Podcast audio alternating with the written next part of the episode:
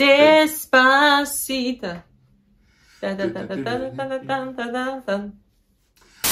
Ну, знаешь, Алена, ты мужняя жена, а я бобылем живу. И при том, что умею много пить и не хмелеть. Понятно, что я и идеальный собутыльник. А тут он приехал домой и с ним случилось страшное. Он начал кидаться там на стены, он не спит совершенно, он кусается, он успел покалечить кого-то из медиков. А, И только расспросив родителей, что, блядь, происходило, они поняли, что у ребенка алкогольный психоз. Боже. У него буквально белая горячка. Потому что вот этот постоявший, забродивший виноградный бабушкин сок с дачи, ребенок три месяца бухал, как оказалось, перед сном.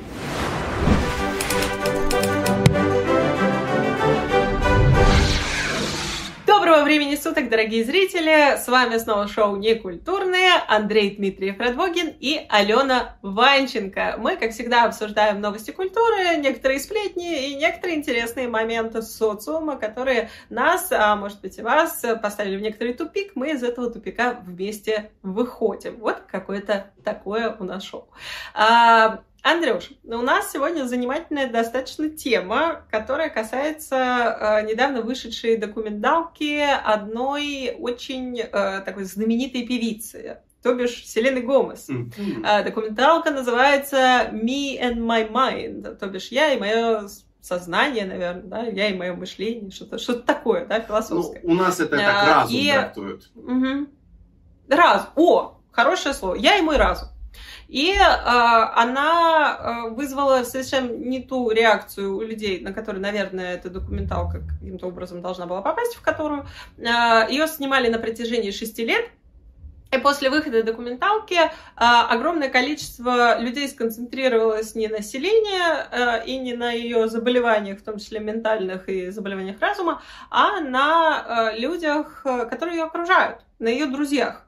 Начали ходить э, огромное количество как слухов, так и э, мнений о том, что какие-то херовые у друзья. А потом вскрылось, что и она какой-то немножко херовый друг.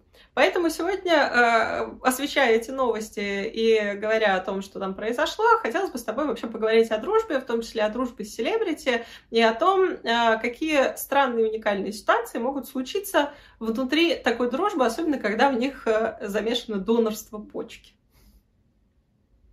Вот это поворот. Я знаю, что ты... Да. Я знаю, что ты видел э, там и по документалке материалы, Мгм. и, в принципе, э, смотрел в эту тему. Что же Мгм. там произошло-то такого интересного? Давай немножко в эпическом стиле.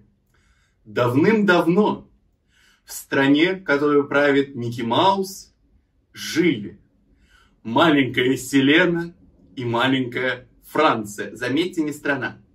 И маленькая Селена, и маленькая Франция встречались каждый со своим э, братья. Как их звали? Я тут вылетела из головы. Ну, Нет, со своими братьями они не встречались, они не с юга. Они... Ну, Подожди, ну, не, не со своими. Просто там, ладно, не встречались со своими парнями, которые были братья друг другу, и я, у меня вылетело из головы, это очень странно. Но какая разница, потому что вы все равно их, наверное, не помните или помните по Джонас, по- да? Джонас, отлично, Джонас Брадерс. Да. И таким образом они стали частью одной группы и даже жили вместе в одном большом счастливом доме. И как они говорили позже, единственное хорошее, что они вынесли из этих отношений, это друг друга. Они стали подругами, близкими подругами, но так произошло, что страшный морок напал на нашу вселенную. И кроме проблем, ну, в общем-то, как-то с ментальным здоровьем, у нее началась Мгм. волчанка. И экстремально ей понадобилась операция по пересадке почки. И в результате чего получилась весьма сложная ситуация, где Франция, пройдя тест на совместимость, а, оказывается, стала потенциальным донором и стала донором Мгм. для нашей Вселенной. И в итоге они Мгм. как будто бы стали еще более близки друг к другу, потому что часть Франции стала частью Вселенной. Но так вышло, что время их развело. И в документалке Селена Гомес не стала упоминать ее как свою ближайшую подругу. Мгм. И более того, в дальнейшем отзывалась о ней больше в рамках, знаете, такого «не могу же упоминать каждого человека, которого я знаю». Но это только канва, естественно. Вы же понимаете, что в прекрасном мире интрига расследований мы сначала узнаем какую-то новость о том, что, ну, фактически Мгм. Селена Гомес не испытывает сумасшедших э, дружеских чувств и привязанности к девочке, которая подарила ей фактически часть себя и таким образом спасла от смерти. Жизнь она ей Лучины. подарила. Да, жизнь Да. она ей подарила. И на что, естественно, э, ее фанаты пишут, как ты можешь, ты должна по гроб жизни быть обязана, ты должна в ногах у нее лежать, должна везде с ней встречаться и показываться, и радоваться жизни, то есть вы должны быть лучшими подругами. Но этого не происходит. Но потом у нас появляется все больше и больше подробностей.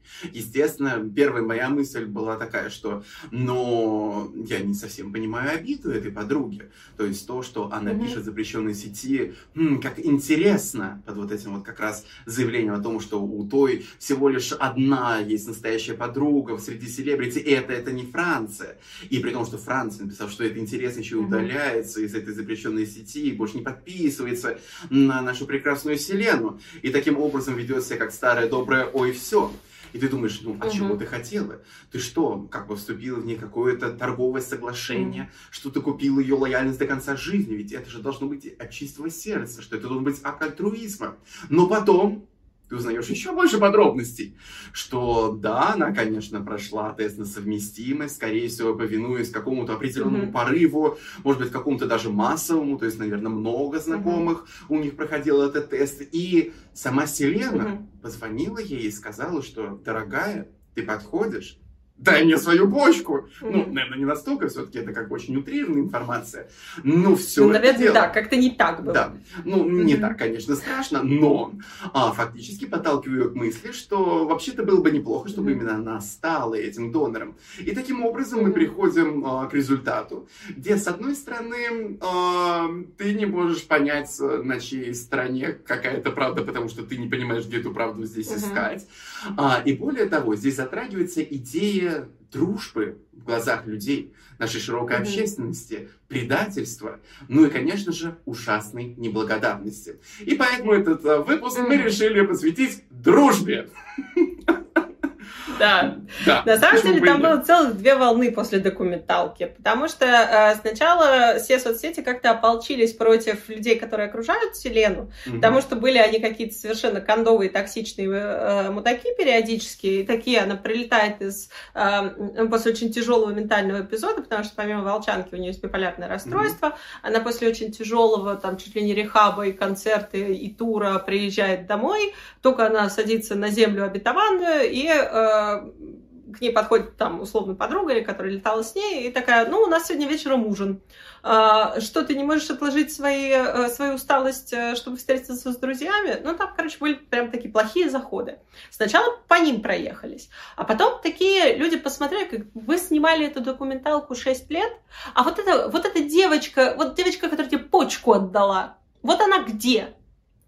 А, И вообще начался весь этот разговор. А, Действительно, Селена Гомес такая суперзвезда а, в песенном э, мире, вышла из Диснея. Франция — это актриса. Ее многие могут помнить по Secret Life of American Teenager или Как я встретила вашего папу новый с Хиллари Дафф.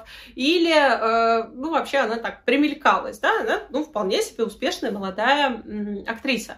И э, действительно, их в какой-то момент, видимо, развело. И когда Селене начали намекать, что типа, куда дела девочку? Она такая, ну, отмалчивалась, отмалчивалась, отмалчивалась, отмалчивалась, а потом в интервью Rolling Stones э, сказала, что вообще у меня в индустрии есть только одна подруга, и это Тейлор Свифт. Под чем, собственно, э, Франции подписала, ой, как интересно. И вся эта история начала вскрываться. Оказалось, что не только у Селены херовые друзья, но, э, ну, как видно, да, но и сама она как бы дружочек-то так себе, будем честными. А с другой стороны, есть совершенно твой э, валидный, логичный поинт о том, что, ну, вообще-то, э, люди друг другу особенно ничем не обязаны, да, все-таки не, не под расстрельными какими-то дулами вели эту Францию на операцию. А, и когда мы вырастаем, к сожалению, так случается, что вот, ну, дружбы, они как-то разваливаются, а новые во взрослом возрасте немножко сложнее э, начинать, чем было когда-то до этого. А у тебя у самого много друзей уже таких из взрослого возраста? А, знаешь, у меня в основном именно друзья из взрослого возраста. А, ведь, mm. ну, так получается, что все-таки для поддержания связи, например, с э, друзьями детства, очень важен фактор, чтобы вы с друг другом все-таки встречались. То есть это не передача «Жди меня», никто не будет вам играть э, третью симфонию Брамса, и вы слезно не будете обниматься, mm-hmm. и начинать с того момента, с которого вы как бы остановились. Но, опять-таки, вот поэтому действительно было интересно поговорить по дружбу, поскольку еще лет пять назад, угу. особенно среди мужских журналов, а, очень ходила вот эта идея о том, что ребята нужно заводить друзей угу. до 25, потому что только там настоящие друзья, которых вы пронесете через всю жизнь, угу. с которыми вы там, ну, условно, кого-то завернете в ковер и понесете в лес, он вас там будет выгораживать, а, и круговая порука, и все остальное, а все, что потом, это не настоящие угу. друзья. Дальше и ты не можешь, и другие не могут. И в целом меня тогда это уже напрягло, поскольку мне было как раз э, лет 23-24, я так думал, что и, и что, и все, и потом у меня будет как раз вот этот э, блог. Но потом я понял, что в целом современная, mm вообще наша реальность, современная культура, а, да и в целом то, что даже мы живем теперь mm и подольше, и как-то поэффективнее, и mm то, что экономика быстренько меняется, и формы нашей деятельности меняются, они как очень неплохо нас подталкивают к тому, что вообще это уже не так хорошо работает. А, поскольку угу. даже если вот вернемся к нашей селении, если посмотреть на начало этого взаимоотношения, то оно действительно, вот знаете, прям классика жанра. Локационные друзья, то есть они вот фактически живут вместе. Дальше еще это достаточно юный возраст, mm-hmm. когда все на эмоциях.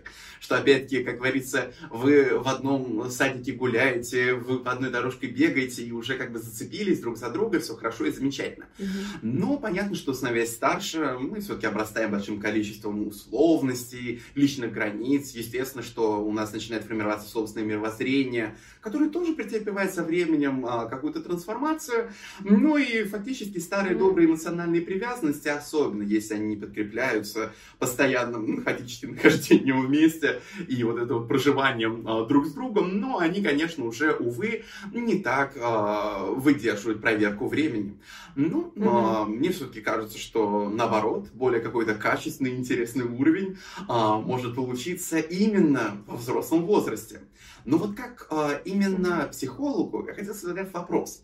Поскольку вот а, чем вот хороша, а, знаете, вот эта дружба вот невероятного детства. То есть действительно, вы зацепились взглядом, вы там, не знаете, играете в песочек, вам хорошо, и вдруг неожиданно вы лучшие друзья до конца веков, и пока опять-таки Луна не унизит на небесную ось, но и ты не ощущаешь, что это работа что это действительно то, на что mm-hmm. ты тратишь энергию, силы, а, где ты прорабатываешь какие-то вещи, в то время как, становясь взрослее, ты приходишь к какому-то ощущению, что на самом деле это действительно труд.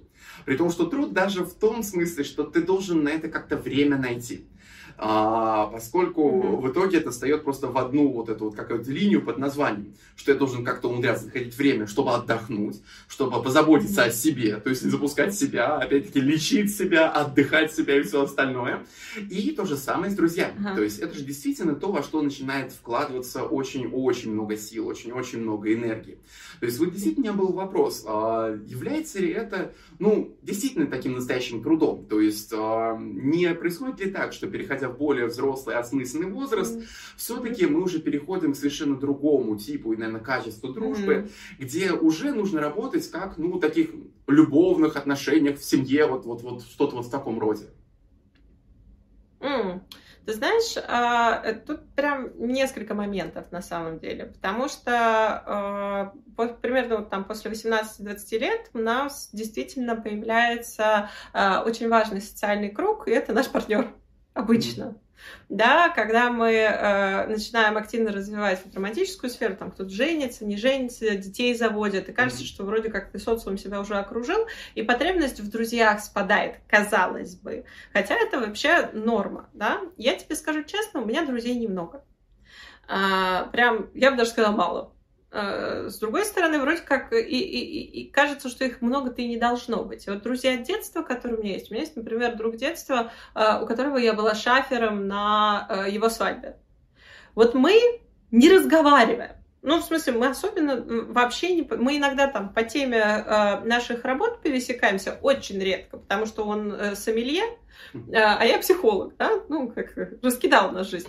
А, но вот когда я, например, приезжаю в город своего детства, тогда мы встречаемся и с удовольствием знаю, что меня там всегда ждут, что меня всегда там привечают и так далее. Когда он меня э, там телеграммой вызывал э, к себе на свадьбу, разумеется, я поехала.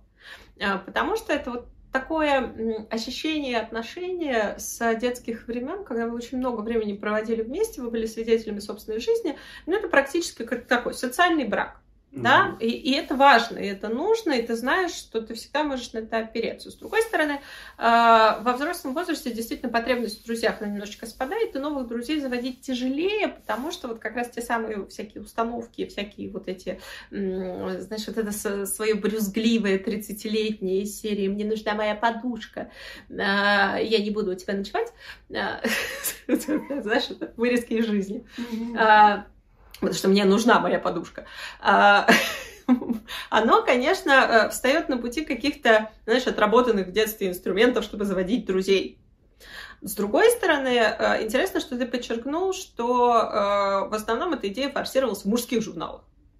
Потому что мужчины у нас культурно как-то больше друг от друга изолированы и какого-то мужского, такого мужского социума, вот парни, которые там в свои 20 не научились со своими дружбанами ходить в баню раз в неделю, вот они, в принципе, особенно мужской социум вокруг себя не поддерживают. А с женщинами немножко иначе, потому что, с одной стороны, нас как-то культура готовит к тому, что мы более такие социальные люди, что мы должны быть социальным клеем вот с это, понимаем, стягивать всех и приводить своих мужей на двойные свидания, где они будут тупить сидеть в меню, а мы с подружкой будем болтать.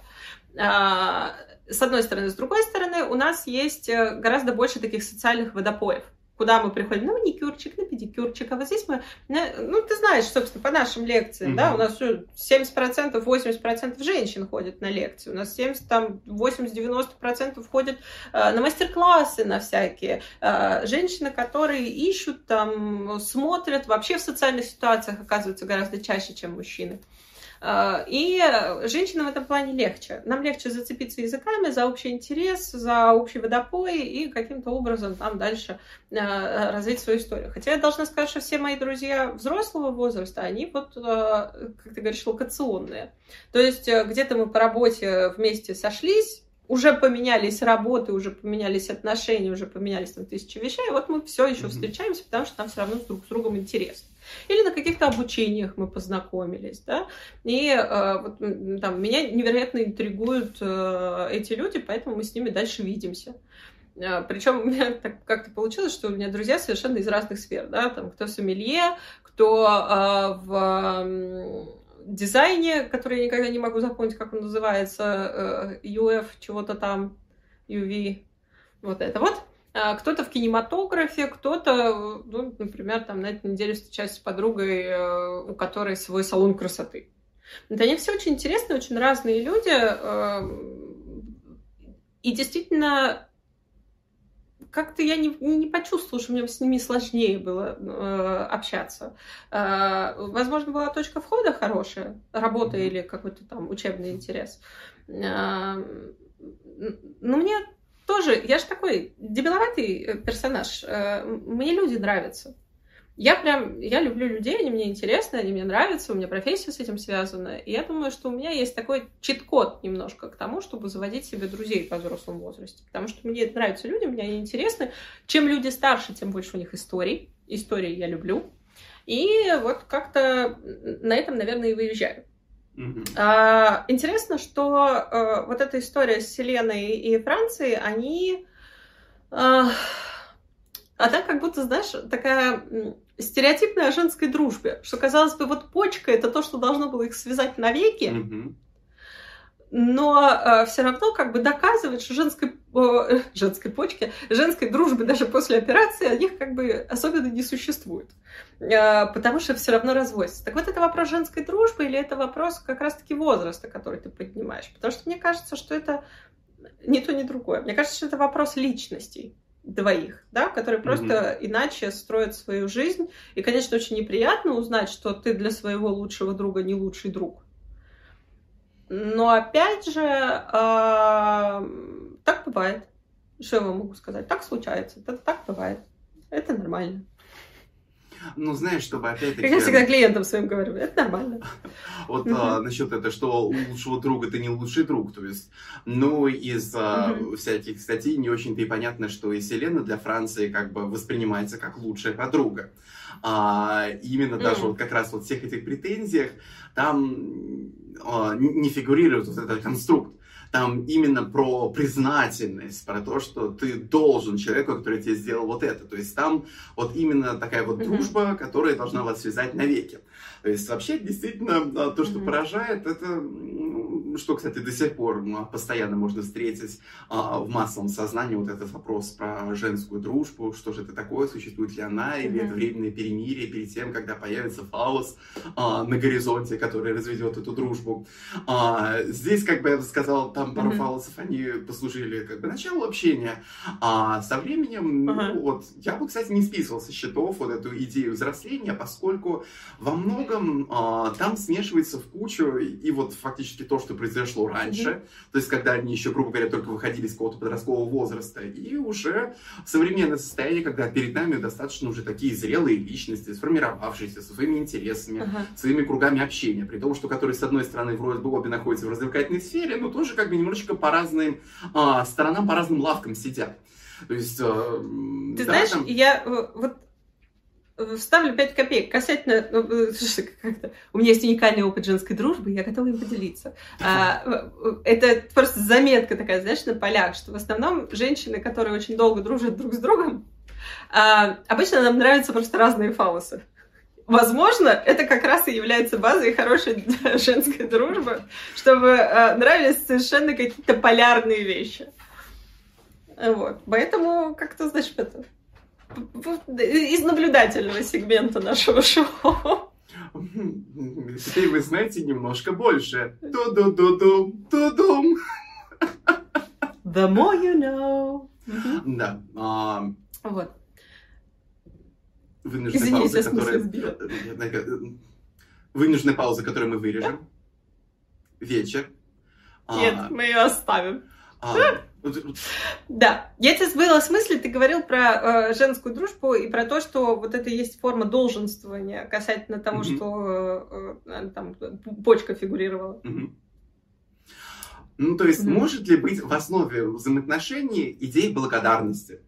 А, то есть, знаешь, что-то вроде такое проявление альтруизма с одной стороны, которая должна в итоге mm-hmm. а, вызвать тот же самый, ну, можно сказать, тоже альтруизм с другой.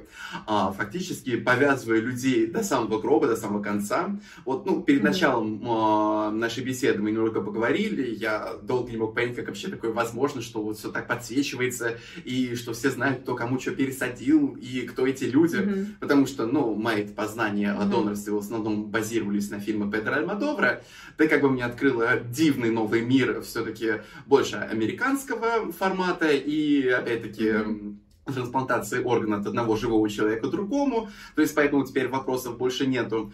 Но действительно там вот... А, Меня иногда это... пугает, почему я это знаю. Меня иногда пугает, почему я это знаю. А публично это, да, все-таки расскажем людям тоже, да, может, у них тоже есть вопросы на эту тему, что э, публично это, если реципиент, то бишь человек, которому пересадили, готов нарушить э, конфиденциальность, это не возбраняется, так можно делать. Я вот э, как раз Андрею рассказывала занимательную такую историю, она разлетелась уже по интернетам, когда э, умер маленький мальчик, его сердце пересадили другому маленькому мальчику, потом прошло несколько лет, его мама выходила заново замуж, и они пригласили этого донора, он решил сделать им такой подарок, чтобы кусочек их сына тоже разделил с ними вот это торжество. Да? Это принимается. Доктора не могут разглашать.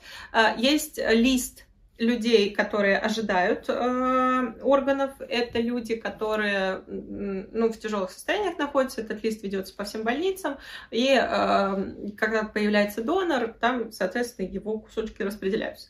А есть направленная донация, когда, например, если у человека случилась онкология, он приходит э, там, в свою школу, университет на работу, говорит, чуваки, у меня онкология. Обычно первыми тестируют, конечно, его э, там, родственников, родителей, но если такая их не наблюдается, э, это считается хорошим тоном, что весь школьный класс такой собрался и сходил, проверился, не могут ли они там костный мозг ему э, немножечко задонатить.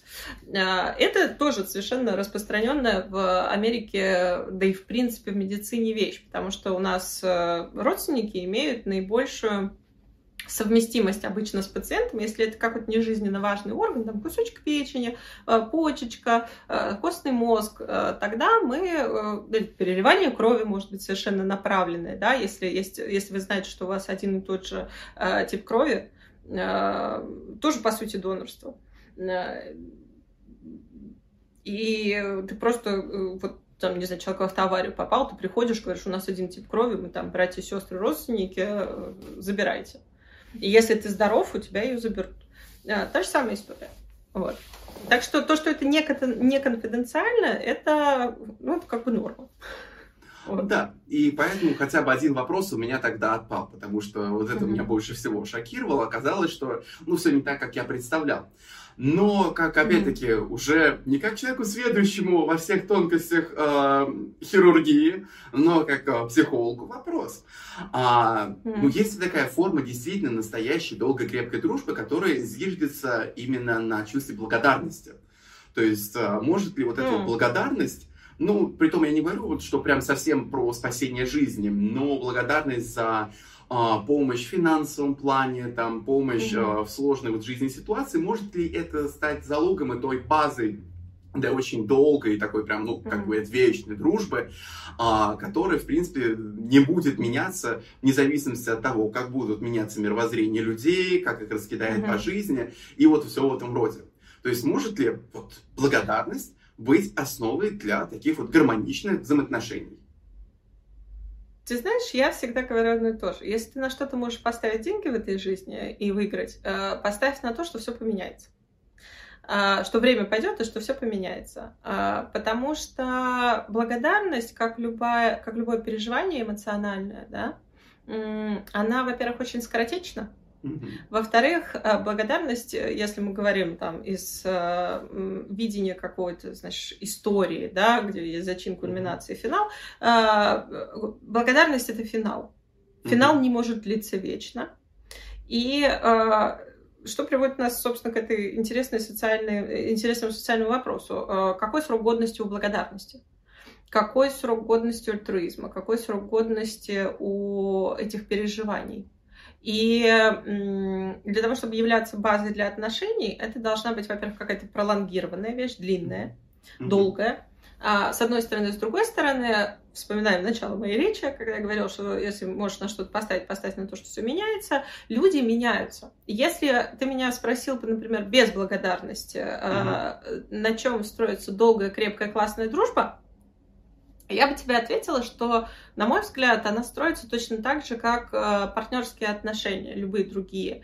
Когда ты принимаешь глубинно, что ты будешь меняться, принимаешь глубинно, что другой человек будешь, э, будет меняться, и принимаешь то, что вы хотите дальше взаимодействовать, э, как бы вы ни изменялись. Но при этом назначаешь себе понятие, что для тебя будет финальной точкой. Я, наверное, сложно объяснила, но вообще, mm-hmm. если вы там ссоритесь с друзьями, начните с вопроса, хотим ли мы быть рядом, достаточно ли мы ценны друг для друга в жизни. А, Б, с чем мы столкнулись, мы просто выросли вот там в разные стороны, нас жизнь развела, или у нас, например, просто нет времени, мы можем друг для друга создать время, решаемая ли эта задача. И третье, принять договоренности об этом решении. Если мы понимаем, что ну просто ни я, ни ты не нашли время друг на друга, давай вот прямо сейчас там запишем в календарь, когда мы в следующий раз встретимся. Примите то, что люди изменяются просто с течением времени. У нас есть возрастные кризисы, у нас э, есть тысячи новых, э, новых там, мегабайт, гигабайт информации, которую мы потребляем каждый день. Мы меняемся, ценности меняются, мир меняется. Это нормально. И это естественно, это всегда будет происходить. И как в отношениях э, там, брачных, например, мы просыпаемся и каждое утро выбираем друг друга и знакомимся друг с другом заново, так и в отношениях дружеских мы каждый раз должны знакомиться друг с другом, чтобы вообще понимать, там, одуплять, какой человек рядом с нами находится. Не, не все это понимают, и еще меньше людей делают. И вот знаешь, о чем я еще сейчас подумал? То есть, как хорошо, что наводишь mm. меня на очень такие размышления. А, опять-таки, я возвращаюсь, наверное, к реакции общественности. То есть там, если почитать mm-hmm. вот комментарии, то в них один всего лишь вот какой-то вот почти общий надрыв есть. То есть там идея предательства.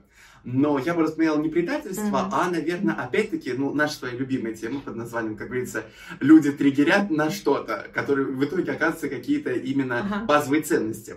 И тут бы не столько про предательство, сколько вот это какая-то вот концепция, очень такая религиозная, концепция справедливости.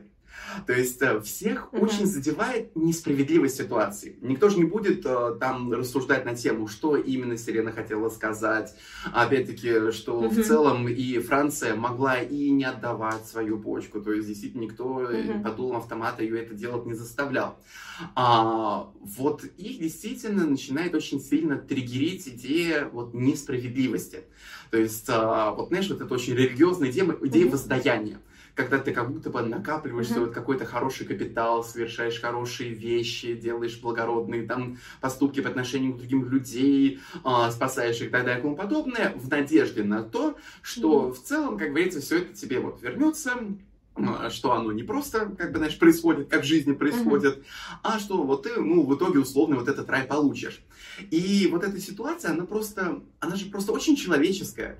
Она очень человеческая, что да, вот у людей был, были такие uh-huh. отношения, произошло вот что-то под литерой X, и теперь у них отношения совершенно uh-huh. другие. Да, одна сторона чувствует себя обиженной, потому что, ну, фактически она не признается как какой-то очень невероятно uh-huh. ценный, важный до сих пор вот часть жизни. Но реакция публики, она именно вот как раз больше открывает как будто бы вот эту вот идею, что а оказывается, что вот если ты совершаешь хорошие поступки, если человеку можешь подарить жизнь, это не обязательно воздастся.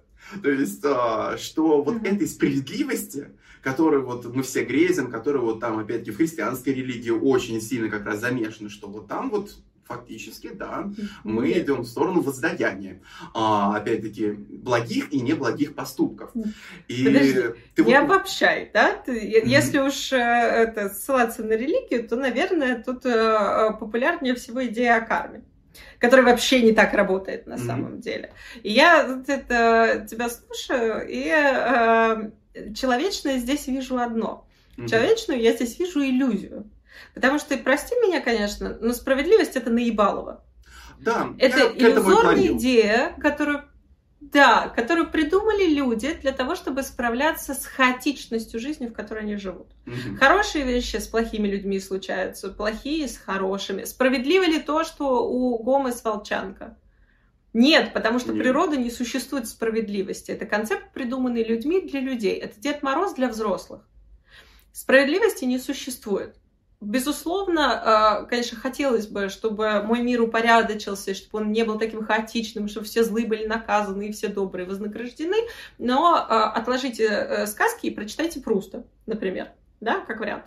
А, я еще одну очень четкую так, параллель прослеживаю, как раз вот в вопросе про благодарность. Потому что для людей, которые участвовали в этой ситуации, это было единомоментное переживание, даже если длительное, а, там, единомоментное, а, невероятное, скорее всего, всепоглощающее действительно вот эта благодарность, а, или там э, ощущение того, что ты спас другу жизнь. И дальше что происходит? Да, наши, наши с тобой любимые парасоциальные отношения, да? да? Что происходит с людьми, которые не участвуют внутри этой ситуации? Они вот как, например, открывают наше видео, такие, ого, она ей почку отдала, она ей жизнь спасла. И эмпатически переживают вот это вот это восхитительное, mm теплое, мягкое чувство прямо сейчас. mm А для них оно было 10 лет назад. Это для нас эти эмоции свежие, это для нас это нестыковка там несправедливая, это для нас, а, получающих эмоции second-hand, а, есть какое-то вот это вот скрипущее, а, прям невротическое неприятное чувство тревожное mm-hmm. о том, что, а может быть и с нами так смогут поступить, mm-hmm. да, потому что для нас это история новая. А для них эта история старая. Они уже пережили э, все эти вещи, да, ну, там Гомес пережила пораньше, Франция mm-hmm. переживает сейчас, да, например, mm-hmm. вот этим своим интересно. А, но а, нам с тобой, наверное, гораздо эффективнее было бы судить там о своих, почему я все время там на нас перевожу, на, на, о нашей дружбе, о своих отношениях, mm-hmm. чем об отношениях третьих людей. Да, они подсвечивают, да, они заставляют нас думать, но тут как из любой чужой истории нужно взять либо уроки, либо мысли. Mm-hmm. Ну или как в моей любимой этой догме, когда э, не наполниться верой, но задаться вопросами. Mm-hmm. И э, мне кажется, вот чужие истории, в том числе истории селебрити, в том числе там документальные фильмы, которые они о себе снимают, они для того, чтобы мы начали задаваться какими-то вопросами. Я предполагаю, что она не хотела именно эти вопросы. Mm-hmm. Но как э, художественная форма, фильм сделал свое дело мы начали задумываться о вещах, какие вообще бывают в жизни, какие могут быть с нами. И там как-то вот мы начали о них размышлять. Очень удачно, по-моему, все получилось. Да, потому что, ну, по крайней мере, что я могу из этого вынести, да, еще на подтверждение, что вот этой прекрасной, восхитительной, сверкающей справедливости ее нет. И еще одно напоминание, что люди — это люди, люди встречаются, люди расходятся, но при этом это не значит, что не нужно пытаться выстроить какие-то классные отношения с другими людьми. Просто Или что они плохие люди. Или что они плохие люди. Люди это люди. Вот, вот просто вот, вот это вот то, что вот всегда в голове появляется. И даже если вам больше 25 лет, ничего страшного. Мы там побывали, нет, друзья заводятся. И очень хорошо. И к концу вечера вы будете в пьяном состоянии э, петь все, что вы помните из мюзикла Wicked. При этом не очень вспоминая слова. И понимать, что, боже мой, это все замечательно и прекрасно, и что жизнь остановилась на месте, и более того, наша жизнь становится длиннее, становится насыщеннее. А mm-hmm. окружающий мир дает нам все больше и больше mm-hmm. способов взаимодействия друг с другом, где уже не обязательно находиться даже в одном городе, чтобы продолжать общение. Да, тактильные контакты будут посложнее. Ну, что-нибудь люди для этого тоже придумают. Но, как показал, например... Ты так как... элегантно изложил историю нашего знакомства. А, да. Ну, потому что а, началась-то она, знаешь, это классический манер, что Андрей в очередной раз пришел после лекции, сразу же накинулся на шампанское, пошел на балкон курить. И там Алена рассказывала что-то очень животрепещущее, где проскочил слово «вагина», «вагина», «вагина». Я понял, хм, стоит прислушаться. Да. Но и... Баба дело говорит. Да, думаю, что говорит трезвые вещи. Вот, вот это то, что я хочу слышать этим вечером. Я приехал отдыхать душой и телом. Во мне шампанское и слышу какие-то призывные трели сирены. Так что, видите, ничего страшного. Ну и опять-таки, возвращаясь к идее того, что ну, и современный мир действительно дает нам очень много возможностей а, оставаться на связи, а, действительно не пропадать друг для друга, поддерживать хоть какую-то динамику. То есть заводить... Делать видеоподкасты. Да, или делайте подкаст. Потому что, да, я так понимаю, мы даже слышим немного друг друга а, с разницей в секунду-полторы, но при этом мы слышим друг друга и даже видим. И это восхитительно и замечательно. Ну а если так получится, что а, в какой-то момент дороги разойдутся, ну, это жизнь. То есть жизнь нас учит тому, что жизнь не очень справедливая, но она хороша именно потому, что она есть. Ну и к тому же эта история может научить вас тем, что если вы, например, а, очень боитесь, что вот вы кому-то очень сильно благодарны, и что, не дай бог, вы подумаете что-то плохое в ту сторону, или не слишком много благодарности будете выказывать через 10 лет, эта история вас может научить тому, что такое случается. Или если вы с другой стороны находитесь и думаете, что ну вот теперь это, этот человек ко мне привязан до скончания веков, вы поймете, что такое не обязательно тоже произойдет. И не потому, что люди неблагодарны, а потому, что у угу. всего, и не только у колбасы, есть срок годности. Да. Абсолютно верно. Я считаю, что это э, замечательный финал для э, нашего сегодняшнего диалога. А, я в очередной раз приглашу наших зрителей делиться своими идеями в комментариях, рассказывать про свои первые встречи с друзьями, когда они произошли, во сколько лет, удалось ли вам построить дружбу после 25, или, может быть, вы только пытаетесь, тогда оставьте свою заявку в комментариях, и кто-нибудь из нашей команды с вами свяжется. О, Алена, Алена, смотри-ка, сегодня... домик дружбы. Домик дружбы у нас здесь, вот здесь. Давайте, как приходили гены? Социальная сеть. Так вот, а, да, присоединяйтесь к нашему домику дружбы, ставьте лайки, подписывайтесь. Мы регулярно записываем для вас интересные новости и идеи. А с вами были Андрей Дмитриев Радвогин, Алена Ванченко, шоу «Некультурное». До новых встреч. Пока-пока. До свидания.